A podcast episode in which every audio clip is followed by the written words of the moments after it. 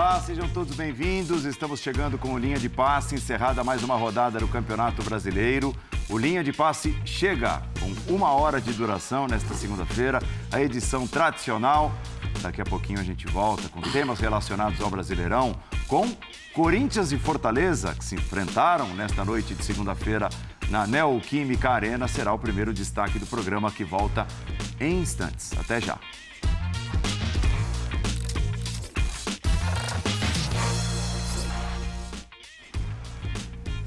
Estamos chegando, linha de passe, linha de passe comigo, com Jean Oddi, Paulo Calçade Leonardo Bertozzi. Acabou agora há pouco na Neoquímica Arena, um para o Corinthians, um para o Fortaleza.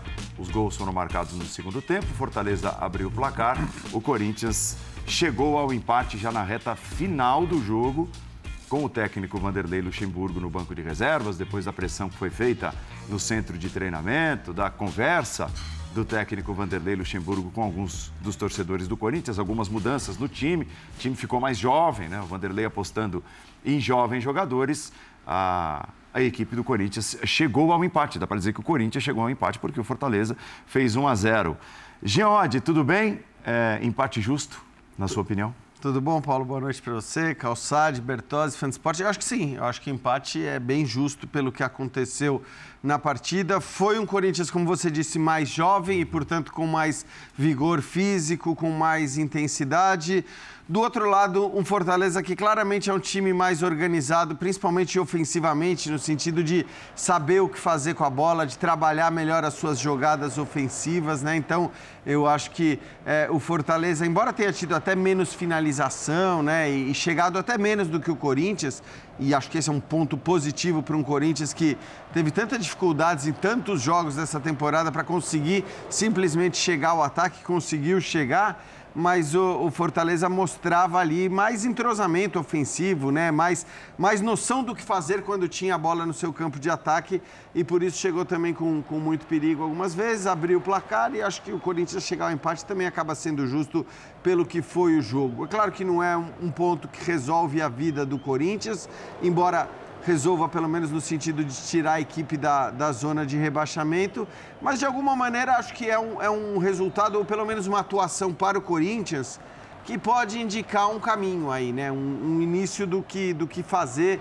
é, daqui para frente, pensando em melhorar, em sair dessa, dessa zona da confusão, que por sorte o Luxemburgo não tem usado esse termo, né? Mas, enfim, o Corinthians sai da zona de rebaixamento e acho que tem aí tendência é, até pelo elenco que tem à disposição o Vanderlei, a tendência é que o time suba algumas posições. Até quando, até onde, isso a gente não sabe. Mas a tendência do Corinthians é subir e Fortaleza, para mim, mais uma vez mostrou em vários momentos a qualidade que a gente sabe que o time do Voivoda tem. Tudo bem, Léo?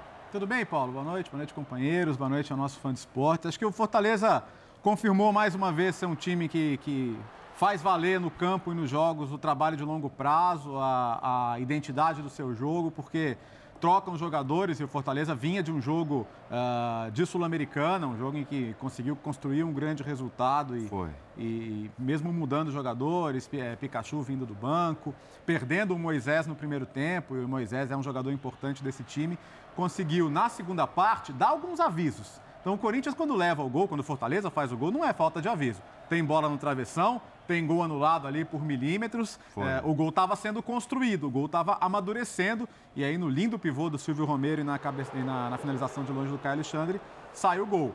É, o, o, Corinthians não ficou mais organizado depois das trocas, mas, queira ou não, foi o Yuri Alberto, um jogador vindo do banco e que precisava dessa é, de recuperar a confiança, e nada melhor que um gol para recuperar a confiança, marcou. É, agora, eu não consigo não ter a sensação de que, se não é o erro do Fernando Miguel, o Fortaleza mereceria, pelo segundo tempo, ganhar um jogo. Não é ruim empatar fora, sobretudo contra o Corinthians, que é um time que costuma ser forte em casa, mas acredito ainda que o Fortaleza pode sair frustrado, porque no segundo tempo, e, e sobretudo até conseguir converter essa superioridade em gols, era o melhor time no campo. É, eu vou dizer que foi, foi, foi, um empate que sai mais de um lance fortuito, como a gente está vendo aí, do que propriamente de uma grande construção coletiva do time do Corinthians. Né? É por aí, Paulo Calçade, é, essa coisa de olhar para o empate. De repente, o Corinthians olha com, pelas circunstâncias do jogo, obviamente, né? por tudo que o jogo apresentou, olha com mais carinho para esse empate do que o Fortaleza? Oi, Andrade, olá, companheiros, para você que nos assiste também, boa noite. É, o corintiano está olhando para o placar e ele olha para a tabela do campeonato, então ele fica assustado porque são quatro pontos apenas. Né? Já com. É o quarto jogo. Quarta né? Então é um ponto por jogo, isso é muito pouco. Agora, você olhando as equipes, quando os bancos são acionados, do Corinthians para o segundo tempo, do Fortaleza começou no primeiro, né? Uhum. É, você percebe que o Voivoda coloca soluções e o Corinthians coloca tentativas dentro de campo. Uhum. O Corinthians, talvez em algum momento, com o Vanderlei, possa chegar num outro nível, de colocar jogadores que são soluções, mas nesse momento, primeiro que seria absurdo exigir qualquer coisa do Vanderlei, uma grande novidade, embora tenha o Corinthians. O Corinthians iniciou, se você contar o Fagner, seis jogadores da base no jogo hoje. Se, se tirar o Fagner, tem o Murilo, tem o Watson, tem o Rony, tem o, o, o Pedro, Araújo. tem o Matheus Araújo, depois entra o Biro. Então, assim, ele rejuvenesceu a equipe. Ele falou: eu preciso de um time que corra que corra, que combata, que perca. Quando perder a bola, aí você percebe Gil e, e Murilo bem adiantados, então você precisa ter velocidade. E aí o Murilo, acho que é, uma, é um garoto que veio da base para jogar, jogou Libertadores, já está jogando e vai ficar, porque é o zagueiro mais rápido que o Corinthians tem. E até é uma zaga com, com ele Bruno Mendes, acho que faz todo sentido. Mas é um Corinthians que vai demorar. Você tem um time que é muito bem articulado, treinado. O gol do Fortaleza é o gol que começa aquela bola de lado uhum. do campo, que todo mundo treina para fazer, na busca pelo pivô. A bola entra no pivô, que é naquela zona frontal do gol, e sai um toque para a batida. Não é à toa, não é aleatório. Né? A gente vai até, acho que esse é o lance, olha lá. A parede, olha lá, olha lá. tabela. Ali, ó, opa, aqui, ó. Gente, isso não é à toa. Isso, isso aí é. Não é por acaso. Isso não é por acaso. Tanto é não é à toa, né, Calçado? Que no segundo tempo a gente viu, antes da jogada do gol, duas ou três jogadas muito bem trabalhadas, mais ou menos. Tava na, assim. Na mesma linha, exatamente. Amadurecendo, né? Isso. O Fortaleza, no momento, poderia ter feito segundo. É, e depois, ali numa falha de, de, de goleiro, e, saga, a gente está vendo, uma saída horrorosa. Aí o Yuri Alberto que entrou que, que foi para o banco de reservas né, e entrou, fez, fez o gol. Isso pode ajudá-lo também a, a tentar buscar essa recuperação né, de um futebol que ele já jogou no Corinthians e que no momento não é nada bom. Mas é um Corinthians que vai ter que lutar, vai dar trabalho e é isso aí. Hoje quem pode, acho que quem tem que reclamar do resultado é o Fortaleza. Veio, estava ganhando, poderia ter ampliado o placar e tomou um empate jogando fora de casa. Quem tem o trabalho mais assim o trabalho tem mais segurança, consistência, mais ah, tempo. Não tem nem comparação. É o Fortaleza. O Vanderlei, quando ele jogou já recentemente, esse é o terceiro treinador, né? Porque tem o, o Lázaro, teve o Cuca um jogo, tem agora o Vanderlei. É, é Na verdade, no brasileiro é o quarto. sem falar no Danilo, que foi sem falar do Danilo. jogos. É, é um recorde histórico, né? O, você não pode o querer Corinthians jogou quatro rodadas do Campeonato Brasileiro com quatro técnicos diferentes. É. Mas eu acho que até por isso, é, assim, eu e repito, para mim o resultado do empate ele acaba sendo justo. O Corinthians, bem ou mal, finalizou 21 vezes a gol, sendo oito no alvo, e estamos falando de um Corinthians. Essa é a novidade. É, exato. Que se a gente pegar isso que eu ia falar, oito se você hoje, pegar é, seis jogos o, recentes. O Del Valle, aí você vai para Palmeiras, para Remo. Muito menos. Né? Quatro, né? dois, então. três. Então, então acho que assim, tem, tem aí algo que aconteceu hoje, eu sempre digo, é, é, sempre a gente precisa ser prudente ao dizer que, nossa, olha, o Vanderlei, porque você não fala depois de dois jogos que o cara mudou o time, que o time é outro, que agora, daqui para frente, a coisa vai engrenar. Mas é um fato, a gente precisa olhar para o que foram os 90 minutos desse jogo, para o fato que o Corinthians finalizou mais de 20 vezes para o gol, o que para o Corinthians é algo muito acima da média dele na temporada.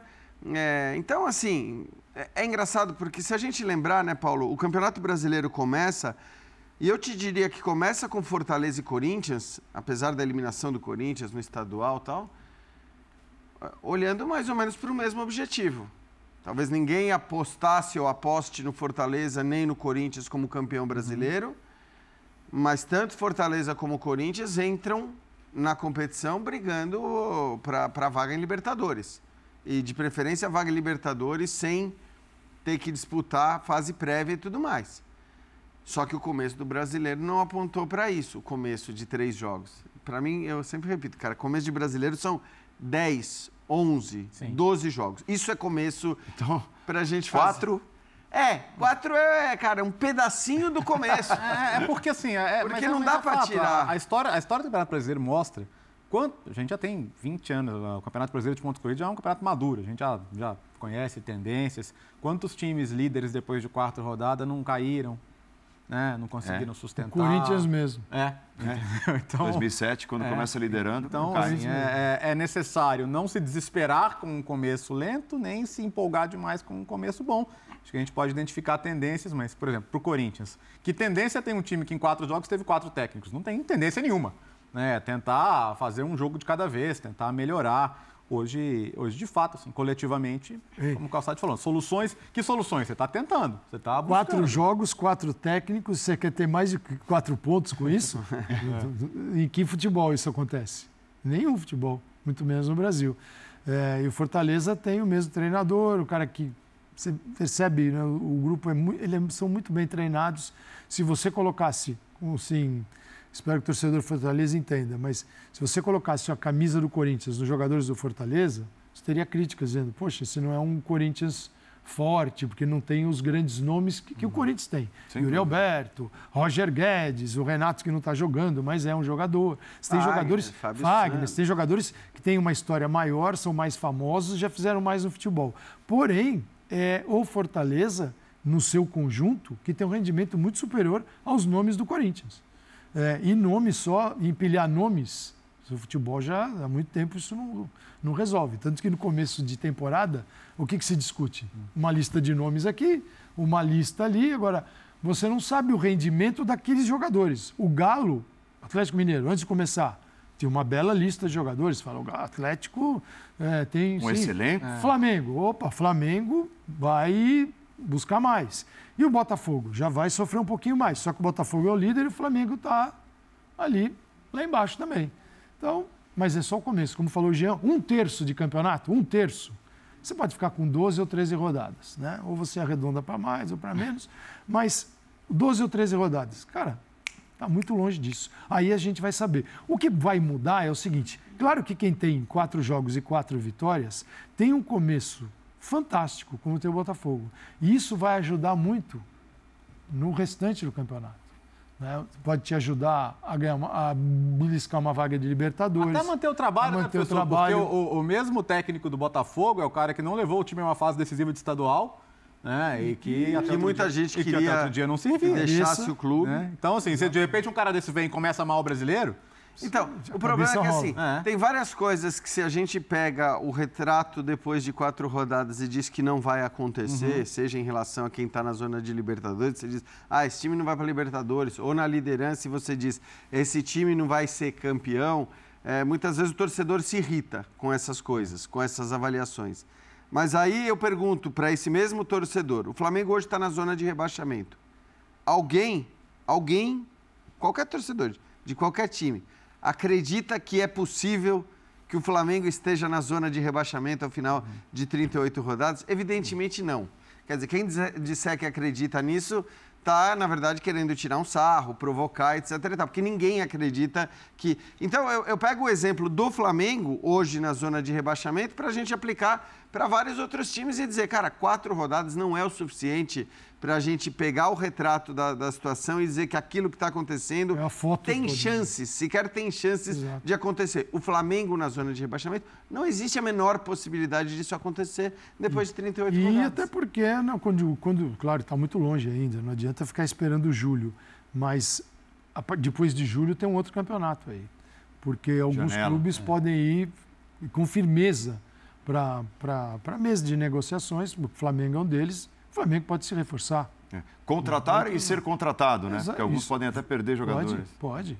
Isso acontece. Bom, o Corinthians mesmo já acabou de, entre aspas, dispensar um jogador. O Luxemburgo fez isso. Sim. Do Queiroz vai jogar no Zenit. É, daqui a pouco. Então, até, até que ponto você pode usar um jogador que está é. com a cabeça. E ele parecia numa meio outra... desligado. É, porque você está preocupado, você quer confirmar aquele contrato, você está pensando na grana. E o jogador. Então o Luxemburgo já falou: vamos seguir com aqueles que podem jogar. Mas é uma decisão difícil para quem já não tem um elenco assim. Naquele, naquele setor tem muita gente, mas tem pouco rendimento. É. Que é com o Rony, Fausto Vera, o Du, o Paulinho, o Juliano, o Renato Augusto, e tem outros aí que estão chegando. É, mas é, é, esse ponto levantado pelo Calçade, Léo, é, é, um bom ponto. É, a principal missão do Vanderlei Luxemburgo é, de repente, descobrir um time utilizando os jogadores da base, como utilizou, por exemplo, né, é, os jogadores da base como base até da formação titular, ou Maicon, banco, uhum. bem ficando né, no banco de reservas, mas mais uma vez estava no banco. Juliano, banco. Yuri Alberto, banco. Tentar tirar mais desses caras que são os chamados medalhões do time. A, gente sabe que o Vanderlei, assim, ele brinca, ah, o futebol não, mudou tanto assim, quando ele fala é, essas coisas assim. O fato é que dentro de um vestiário ele ainda consegue ter um impacto inicial de mexer com o brilho do jogador, sabe? De, de, tentar tirar o melhor dele, de criar um bom ambiente, de criar uma competição sadia pelas vagas. Então, eu acho que é, por exemplo, para o Yuri Alberto começar um jogo desse no banco, entrar, fazer o gol. Eu sei que a conversa no vestiário vai ser, vai ser boa para ele, sabe? Vai ser, vai, vai, vai ser de, de, levantar o moral do jogador, de de repente já começar de novo o próximo jogo. Então eu acho que todo recomeço, né, embora o Corinthians esteja passando por muitos recomeços, o jogador tem que encarar como uma chance nova, sabe? De, de buscar é, crescer, de buscar se encaixar dentro do time. Isso vale tanto para os mais experientes quanto uh, para os mais jovens, né? O, o, o, garoto, o Biro, entrou cheio de personalidade hoje, fez uma boa jogada de cara, deu caneta, foi para cima. Claro que é cru, claro que ele não é a solução, mas são jogadores que de repente você, você vai descobrindo no mínimo como opção para jogo no decorrer. É, o Corinthians não, não vai nem tem condição de revolucionar esse elenco agora no meio do ano. Não é que o Corinthians vai fazer, olha lá, o lance que eu falava agora há pouco. Mas o, o, Corinthians não vai trazer três, quatro jogadores agora no meio do ano. Então, o que ele tem que trabalhar é isso aí. Quem ele tiver Até... que recuperar, ele vai ter que recuperar. Até porque... Acho o... que o, o Yuri está no topo dessa fila. É. Sem dúvida, porque tecnicamente, assim, a, a, distância de potencial e entrega, é, a dele é maior.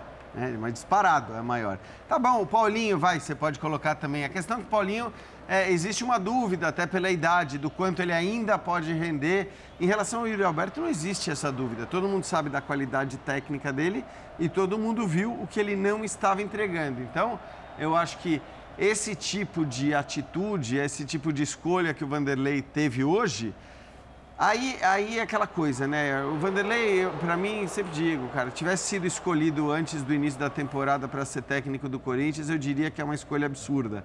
Ou teria sido uma escolha absurda, né? Por todo o contexto, pelo que o Vanderlei não conseguiu mais fazer nos seus últimos trabalhos e, e tudo mais. Agora, neste contexto que o próprio Corinthians se meteu, está longe de ser uma escolha absurda. Entre algumas, alguns dos motivos Exatamente porque se ele chega, vamos supor que tá, o Fernando Lázaro que não tivesse sido técnico do Corinthians e o Corinthians o tivesse escolhido para assumir o time a duas rodadas. Hum. O Fernando Lázaro, para ele ia ficar muito é. difícil é. chegar e falar, Yuri, faz o seguinte, senta um pouco no banco, você não está bem, vamos dar, né? Acho que assim, seria visto de uma maneira até pelo próprio jogador. Com o Vanderlei, isso é diferente.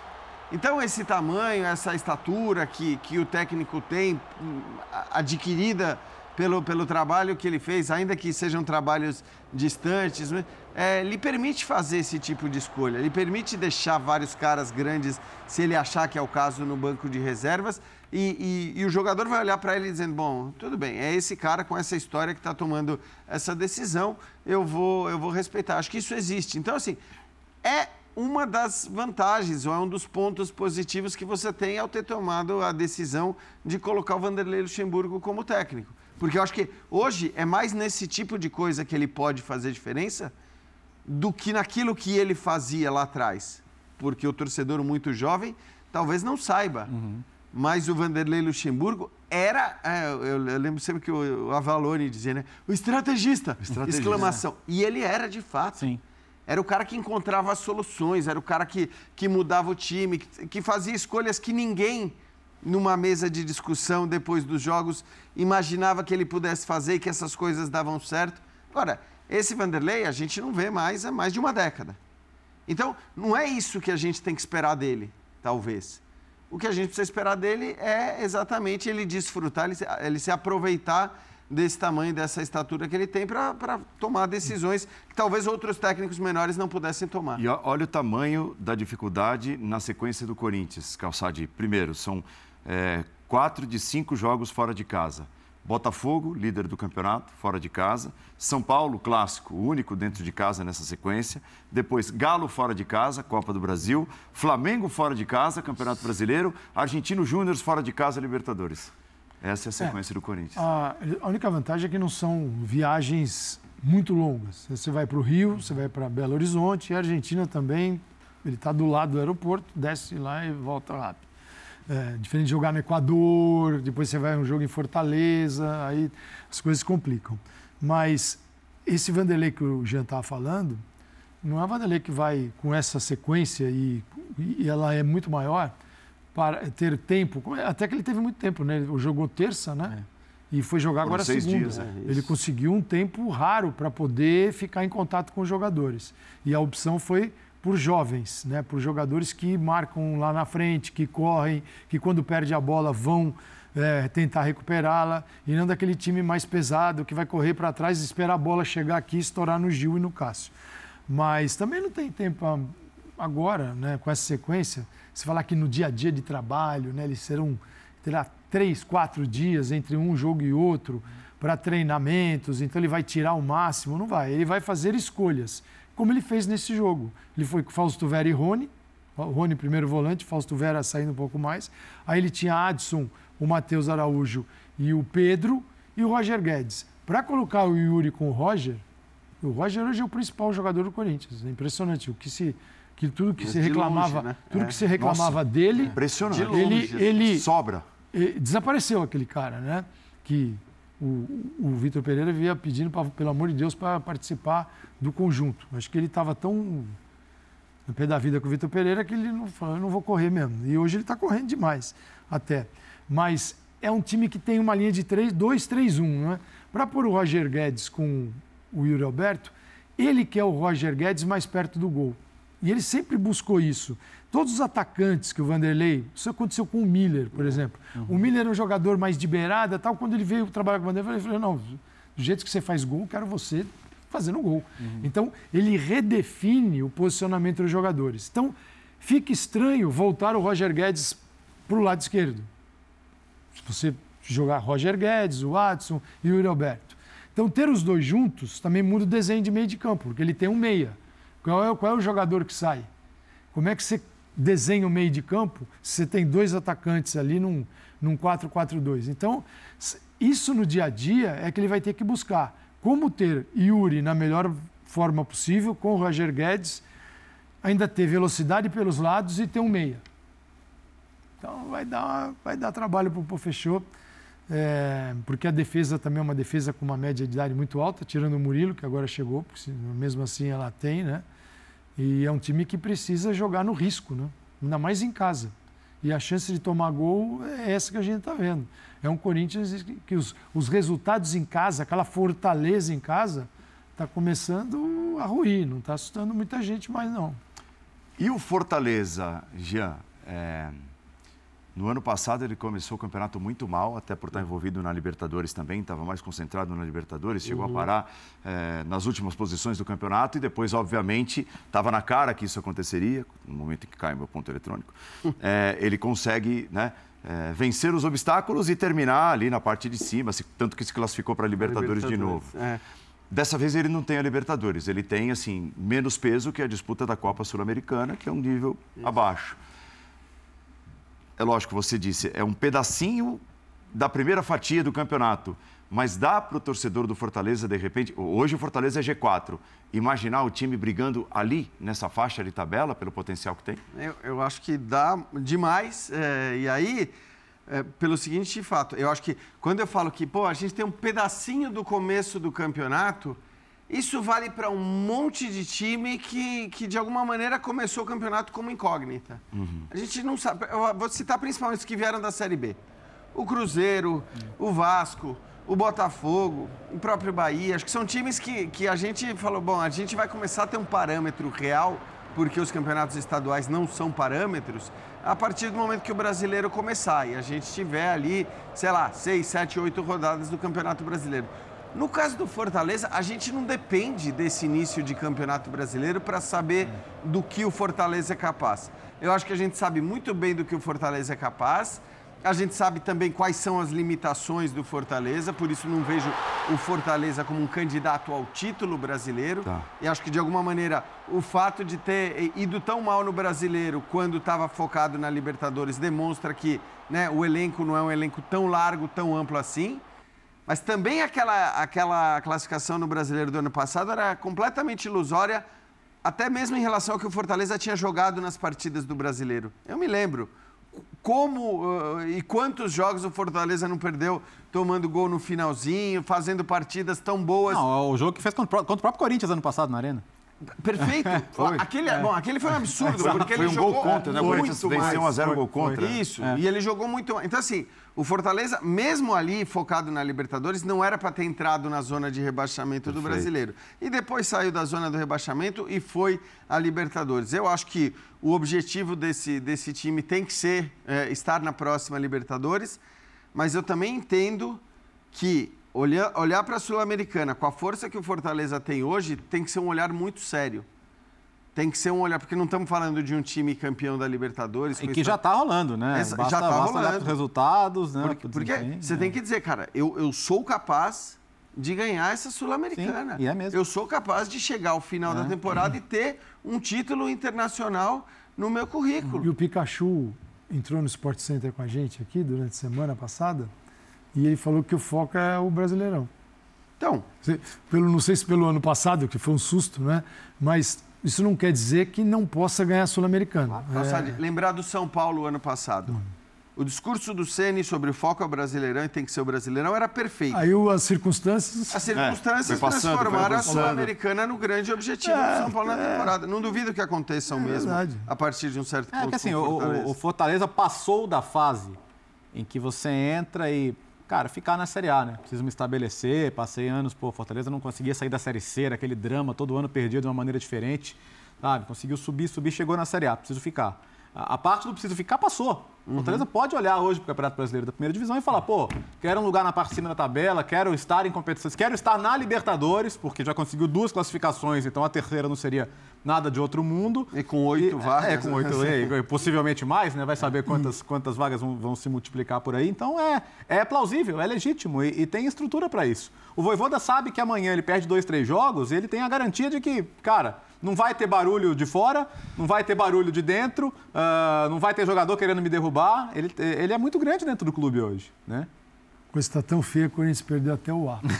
Ah, no GC. No GC. Mas o, o, acho que o grande ponto do Fortaleza também é que o Fortaleza veio para jogar contra o Corinthians. Ele não vem, não é o Fortaleza que vem como time menor. Não. Time, time que está só lutando para ficar na Série A. Não. Ele não é um time não. de uma expressão menor. Ele vem hoje no, com o futebol do Fortaleza. Estou falando do futebol ele vem do mesmo tamanho ou maior. Para te desafiar. Para te é. desafiar. Ele não é que você vai ao Fortaleza, fica ali por uma bola. Não, mas longe disso. Fortaleza vem para jogar e vai jogar qualquer lugar. E esse é um ponto que eu, aí eu trabalho, gente. Isso aí é aquela, aquele mantra, né? a gente ficar falando, falando, mas faz diferença. É, o Fortaleza hoje vai em qualquer lugar e ele joga. Você não fala assim, Fortaleza, ai, que medo do Fortaleza. Você tremeu. Não, tremeu assim, na arena, lotada, os caras ali na orelha o tempo bolinha, todo. Bolinha no chão, pé e, E o Voivoda não faz nenhum favor ao Fortaleza. Ai, que bonitinho. Vários clubes tentaram tirar o Voivoda Sim. do Fortaleza. E o Voivoda disse não. Eu vou terminar. O Voivoda conhece o projeto, é. conhece a seriedade, conhece aquilo que tem feito já há alguns anos e a gente tem de elogiar, porque bater em cartola é fácil, né? É. né? O presidente Marcelo, claro. que é assim, um trabalho muito bem feito, e o essa questão de, de olhar para o campeonato brasileiro como prioridade tem tudo a ver com um trabalho bem feito, porque, claro. assim, numa Copa, você joga 90, 90 minutos mal e você é eliminado. Isso, isso. No Campeonato Brasileiro, você tem 38 rodadas para mostrar que o seu trabalho está sendo bem ou mal feito. Agora, o Voivoda, né? eu te pergunto, sim, qual é a chance, sim, o Voivoda ficando no Fortaleza, até o final do ano e vai ficar, não acredito, pelo, não sei qual é o ciclo que ele, se, ele mesmo se É, ele mesmo estabeleceu, acho que três anos, tal. Ele pode, mas, mas tem difícil proposta. imaginar que o ciclo dele programado seja no, no meio, de um do ano. Exato. É no Isso. final de algum É ano. aí, pode porque- ser desse, por pode ser do outro. Porque mas... se ele vai arranjar um pepino, assim, a chance dele terminar bem e com todos assim os elogios e o reconhecimento pelo bom trabalho no final do ano é muito maior do que ele passar a atuar como bombeiro em alguma equipe, poderia ser neste Corinthians mesmo, sem nenhum tempo para fazer nada, só tomando decisões, escala esse ou aquele, conversa. Então, para que fazer isso? Se ele, ao término do ano, seguramente terá uns três ou quatro convites. É. Ó, por falar nisso, né, em sequência de trabalho, Fernando Diniz, ele comentou o que é um tema interessante para a gente trazer agora no Linha de Passe, é, o que foi o erro do Fábio, né, Fluminense e Vasco empataram, o gol do Vasco nasce, a origem é um erro na saída de bola, aquela saída na troca de passes, o erro da vez foi do experiente goleiro Fábio e o, o Fernando Diniz defendeu o seu goleiro depois do jogo. Agora, porque senão assim, a gente quer que as pessoas melhorem, a gente quer coisa melhor, quer um futebol mais bonito, quer um futebol mais legal, mas a gente não quer, a gente quer igual criança, quer que tudo dê certo o tempo todo. Tem, tem que acertar sempre. Então o Fábio errou, errou. Eu falo- mil vezes, erro não é fracasso, erro é erro. E esse erro vai ser muito bom para o Fábio, vai ser bom para mim, vai ser bom para o Fluminense. Para algumas pessoas assim que, tenham, que não têm convicção, aí isso podia desestruturar. A mim, absolutamente. Eu sinto o que eu estou fazendo, a gente sabe por que errou. E o Fábio, e a gente, aí vocês acham que a gente consegue empurrar o Vasco para trás, fazer cinco gols no River Plate, e não tem nada a ver com a saída. Não tem nada a ver. Os caras têm receio de ir lá marcar lá em cima, e aí a gente acaba empurrando. Por que, que o Vasco, se isso é uma coisa fácil, por que, que o Vasco não continua apertando e todo mundo aperta a gente? que é o que a gente, todo mundo sabe que é uma coisa que a gente está treinado para sair, porque é mais difícil apertar a gente lá. Eventualmente vai acontecer. Então, a gente não pode imaginar que nunca vai dar errado. Você só tem uma coisa para fazer, ou você desiste, ou você melhora. Sensacional. porque fica todo mundo também ali, né? É, esperando surgir algum erro, a saída é feita várias vezes em vários jogos, o time tem tido sucesso e fica todo mundo ali à espreita, esperando. Claro. Né? Ó, o Diniz desperta isso, né? E a gente sempre fala, e até uma vez tive a oportunidade de perguntar para ele por que ele acha que as pessoas, ou que certas pessoas, esperam tanto e têm tanto prazer com o- o- as derrotas dele, mais do que parecem ter com a de outros técnicos, né? E ele deu até uma resposta interessante, acho que é, que, que, é, que me parece muito factível, que tem a ver exatamente com, com o que ele prega tal. Algo até que a gente já tinha falado aqui algumas vezes. Mas é muito legal ver o Diniz falar. E eu não, eu não falo de hoje, né? Acho que isso eu, eu falo tranquilamente, porque eu falo desde os tempos que, que ele não era tão badalado quanto é hoje. Acho que é, ele, ele hoje está no seu auge Sim. no futebol brasileiro. Ele nunca foi tão exaltado, nunca foi tão badalado e justamente exaltado. Mas eu acho que desde sempre, né? Inclusive nas derrotas, ele não era o cara que perdia completamente a sanidade nas derrotas, nas suas entrevistas coletivas. Não, ele argumentava com fatos. E você vê que quando ele dá a explicação, ele não dá a explicação dizendo, não, porque é só o resultado e vocês falam apenas em cima do resultado. Não, ele está explicando por que, que não é só o resultado, né? Sim. Ele está falando, então por que que isso que agora está sendo criticado porque o Fábio errou e de fato ele errou, não foi exaltado esse, esse porque claro que o Fluminense foi muito exaltado ao golear o River Plate. O Fluminense foi muito exaltado a fazer o que fez contra, eh, o- que fez contra o Flamengo na, na final do Campeonato Estadual. Mas por que que essas especificidades elas não são exaltadas nas vitórias também? Né? Elas só são exaltadas quando existe um erro que aí chama atenção e coloca o foco ali em cima disso. Acho que assim, o que o Diniz quer, o que ele prega, é, para mim o ponto é esse. Acontece dentro de campo. Eu não estou nem falando dar certo ou dar errado, mas o que ele prega, o que ele deseja, os jogadores fazem dentro de campo e os times dele são os times que respondem a um comando técnico. Porque no Brasil a gente cansou de ver, por anos e anos, por décadas na verdade, sucessos e fracassos de técnicos aleatórios. Tanto que era assim, o técnico que era mais badalado num ano, chegava no ano seguinte, já não valia mais nada, e aí de repente desaparecia completamente. Quer dizer, aquela badalação, aquela exaltação se dava por causa de um título só e depois ninguém lembrava dele. Não, no caso do Diniz, você pode gostar, você pode não gostar, você pode achar que faz sentido ou não faz sentido. Mas que os times comandados por ele são times que fazem o que ele quer, isso não se A, a estratégia no jogo de futebol é uma relação de risco e benefício. Claro. O que, que, eu, que, que eu vou ganhar, o que, que eu posso perder. Vou ganhar 100% do tempo? Não. Então, vamos, vamos para o extremo oposto. Times que só saem longo, tá? O Burnley da época do Shandite, por exemplo. É, qual, qual que é a taxa de retenção de posse desse time no tiro de meta? É o quê? 10, 15%? É o, é o, é o meu atacante que vai ganhar a primeira bola e, às, e, e, às vezes a bola vai voltar para o adversário. Na maioria vai- das vezes. Na maioria das vezes isso acontece. É, Ele está minimizando o risco porque quando o adversário recuperar a bola, ele vai estar longe do meu gol, eu vou ter um tempo aqui para tentar defender tudo de novo. Ok, mas quantas vezes o adversário vai estar re- com a bola recuperada em condição de me atacar e chegar perto do meu gol? Então tudo isso, assim, é, é- chega a ser até matemático. Então, quando ele coloca no papel, pô, se meu goleiro, sabe, errar uma vez de, de 20 tentativas, de 30 tentativas, mas cada vez eu conseguir reter a posse de bola, atrair a pressão do adversário, superar a primeira linha de pressão, ter campo aberto, é, eu vou ter um benefício. Estou citando muito Premier League aqui, mas, pô, por exemplo, mas o, o, o Alisson já errou algumas saídas de bola. E isso não mudou o jogo, a maneira de jogar. ele já deu? Quantas bolas ele, O ele, ele, ele meteu longo ali no ala e, e- e- a jogada saiu também porque o time conseguiu quebrar a primeira linha de pressão. Então o Ederson é a mesma coisa. Ter Então, Stegen, que é o goleiro é mais gelado do mundo para fazer isso, erra também. É, assim, não é fracasso, é erro. Fracasso é do país do futebol, dito país do futebol, que tem as piores análises de futebol do mundo, que é o Brasil. Porque, assim, todo- as pessoas gostam do jogo do Fluminense, tirando, tirando o Fábio, vai, vamos tirar a saída. O Brasil gosta ou tem, tem alguém que se incomoda? Todo mundo gosta. Só que as pessoas acham que para jogar esse jogo, você vai, chut- você vai dar um bico para cima e vai continuar jogando lá na frente o mesmo jogo. É, isso que falou o Diniz. Para ter este jogo, eu preciso sair daqui de trás. Se não for sair daqui de trás, aquele jogo não vai existir. Aí vai existir um outro Fluminense. Porque você quer criar aquele jogo do meio de campo para frente, sem entender que tudo começa com o goleiro. Como começa no mundo todo hoje, num- onde tem um futebol um pouquinho mais evoluído. E isso é, é, você vem de 2008 para cá muito forte com o, o- o Barcelona do Guardiola e, e muitos- muita gente fazendo isso. Não é o jogo de posição de início, mas é a- a saída de bola é uma saída que você não vai quebrar. Porque aquele jogo quebrado lá na frente é um jogo que fica no perde e ganha.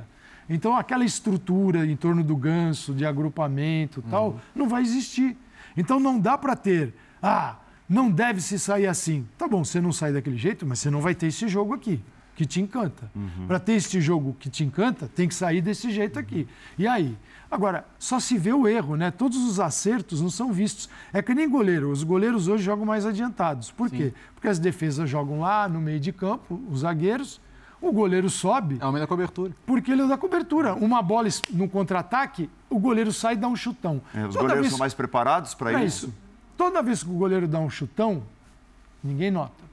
Toda vez que o goleiro fica dentro do gol e o, e o adversário vem no mano a mano e faz o gol, ninguém diz que o goleiro deveria ter saído. Mas aí o dia que ele tomar um gol por cobertura, acontece um a cada cinco anos.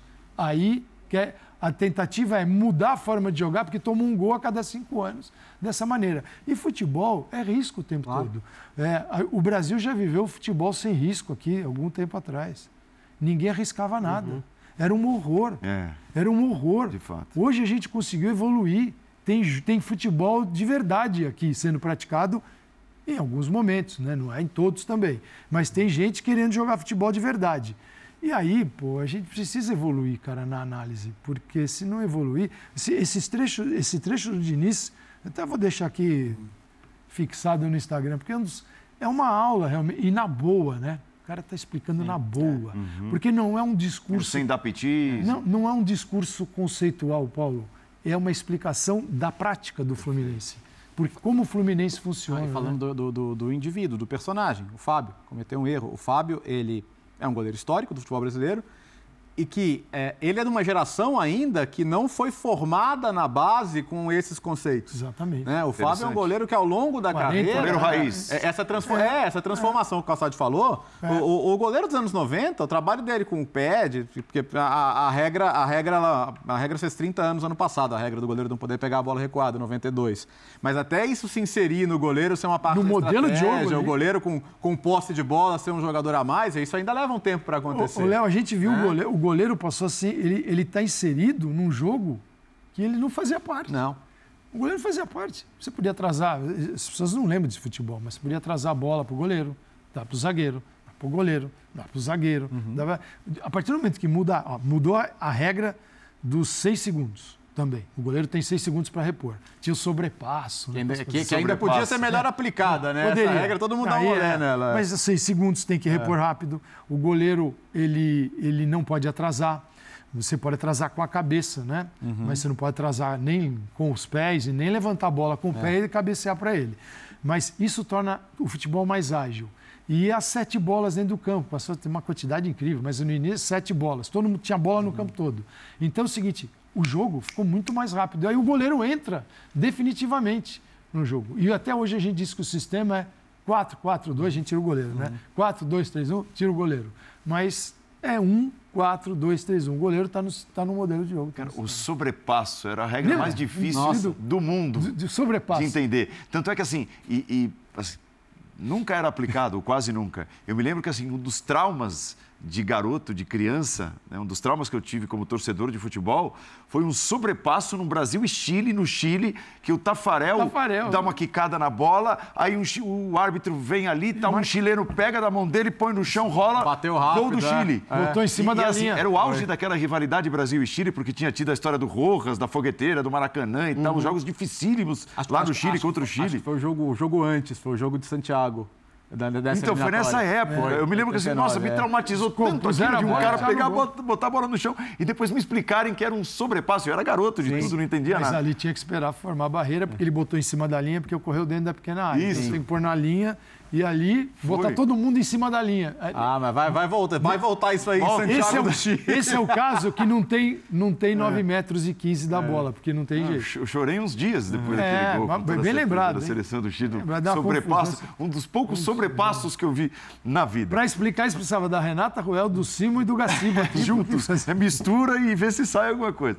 Jean, o Flamengo desembarcou, aliás, com a movimentação da tabela de classificação, o empate na Neoquímica Arena, o Flamengo está, nesse momento, na zona do rebaixamento. O Flamengo desembarcou sob protestos depois da derrota para o Atlético Paranaense e, entre outras coisas, o Sampaoli disse que o Flamengo supera os seus adversários, mas não vence os jogos. Tem sido essa a tônica. Uhum. Você concorda com ele? Eu, eu acho que ele está tá se referindo especificamente aos dois últimos jogos. Botafogo e esse. Botafogo uhum. e esse.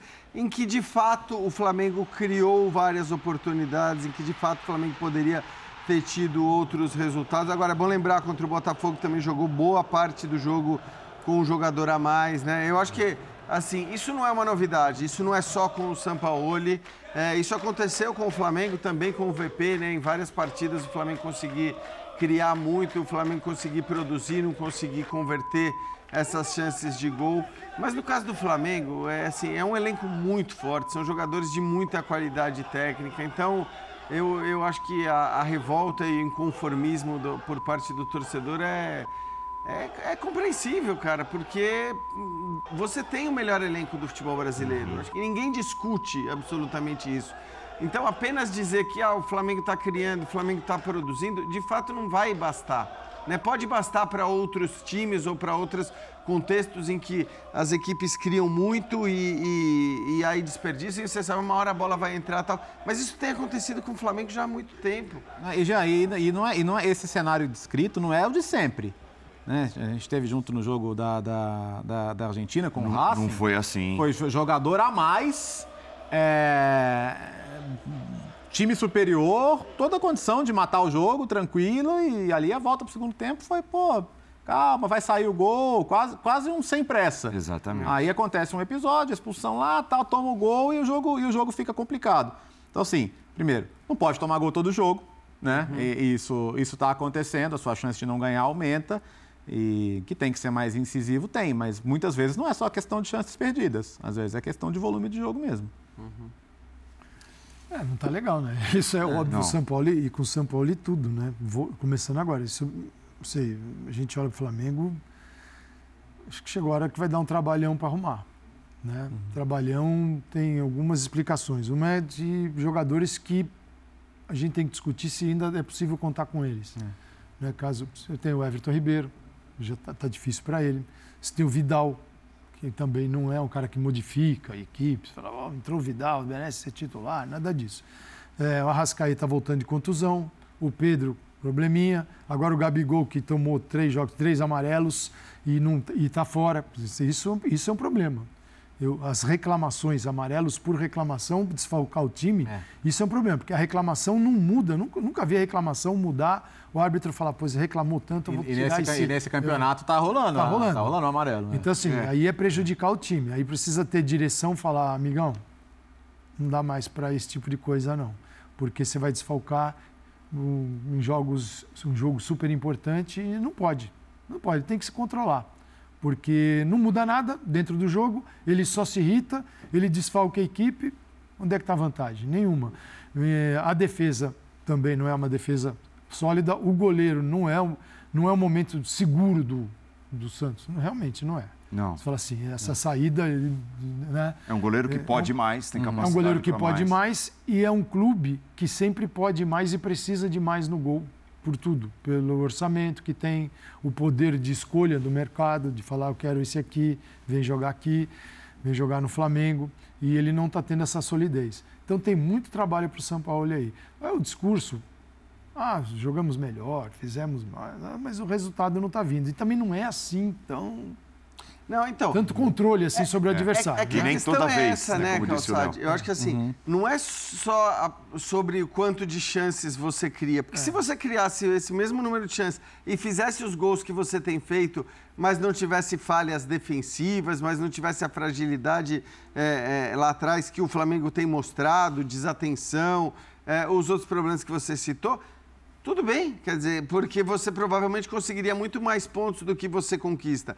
Então, é claro que o Flamengo, com essa qualidade, com esses jogadores, vai tende a criar várias chances por jogo. Isso não, né, não, não é uma novidade e nem vejo tanto mérito assim dos treinadores que por lá passaram. Você conseguisse, por exemplo, com esse time do Flamengo, criar, sei lá, três, quatro boas chances por jogo. É meio que obrigação, vai acontecer naturalmente pelo nível desses caras.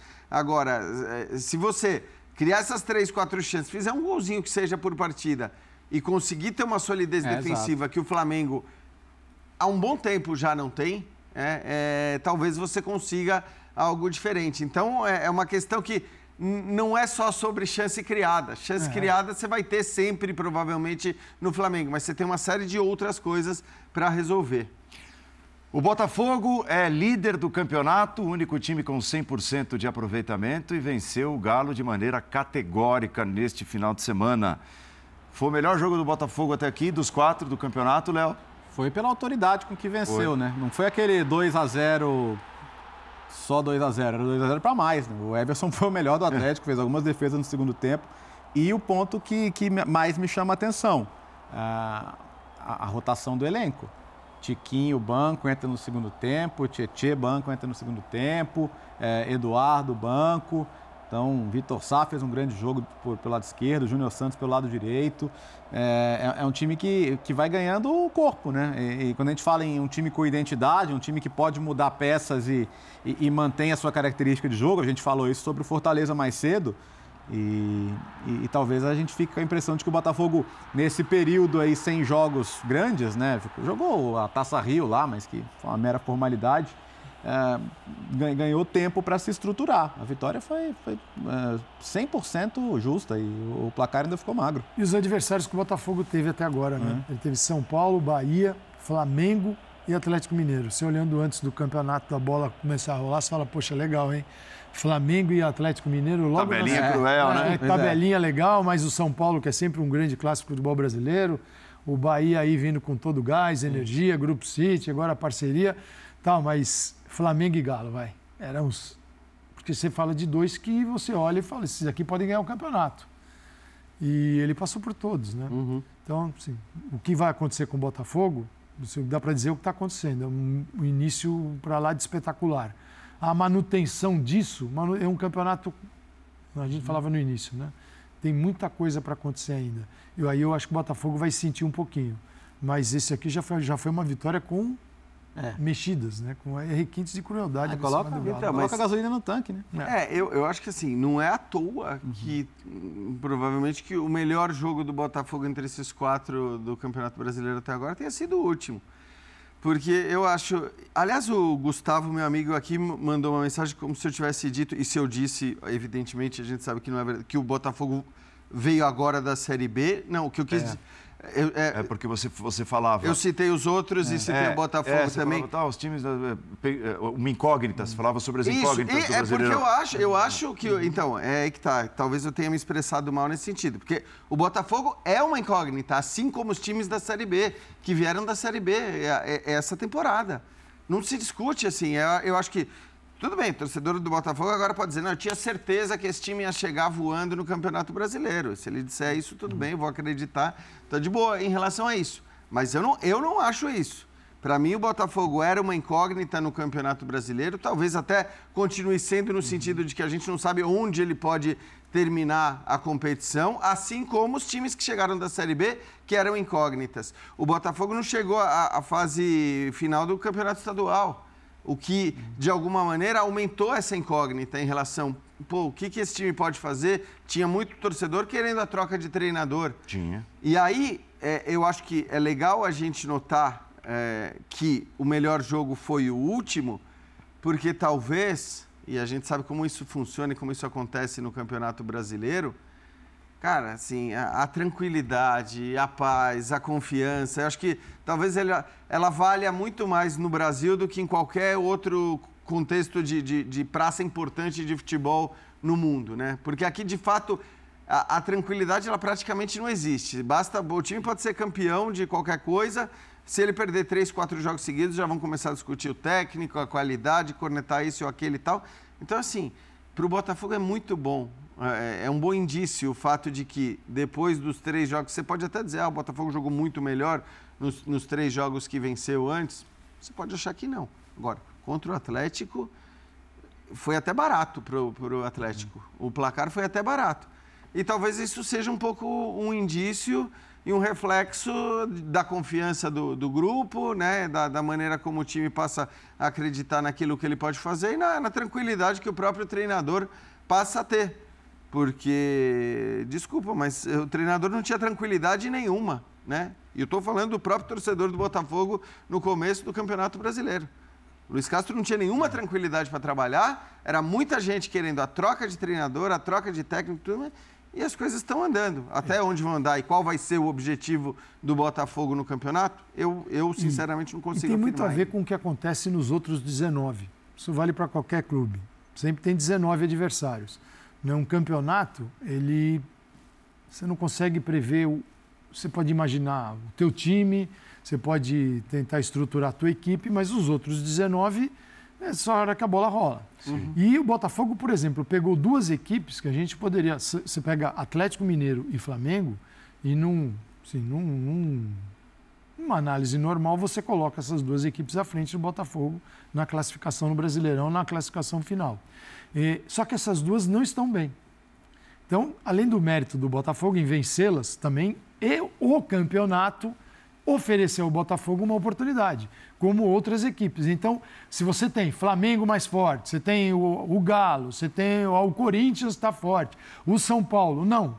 Você tem um campeonato em que algumas equipes, em tese, que deveriam estar melhores ou muito fortes, são frágeis nesse uhum. momento. E aí e tem, tem quem aproveite, tem com quem um bom aproveite, trabalho. É isso né? e, e, porque, assim, é um equilíbrio de forças. Aquilo que você é capaz de oferecer para o campeonato e aquilo que o campeonato traz para você também. E ele está aproveitando. Vamos ao intervalo, nós voltaremos daqui a pouco para a reta final do Linha de Passe. Lembrando que tem o resenha da rodada na sequência da nossa programação. Até já!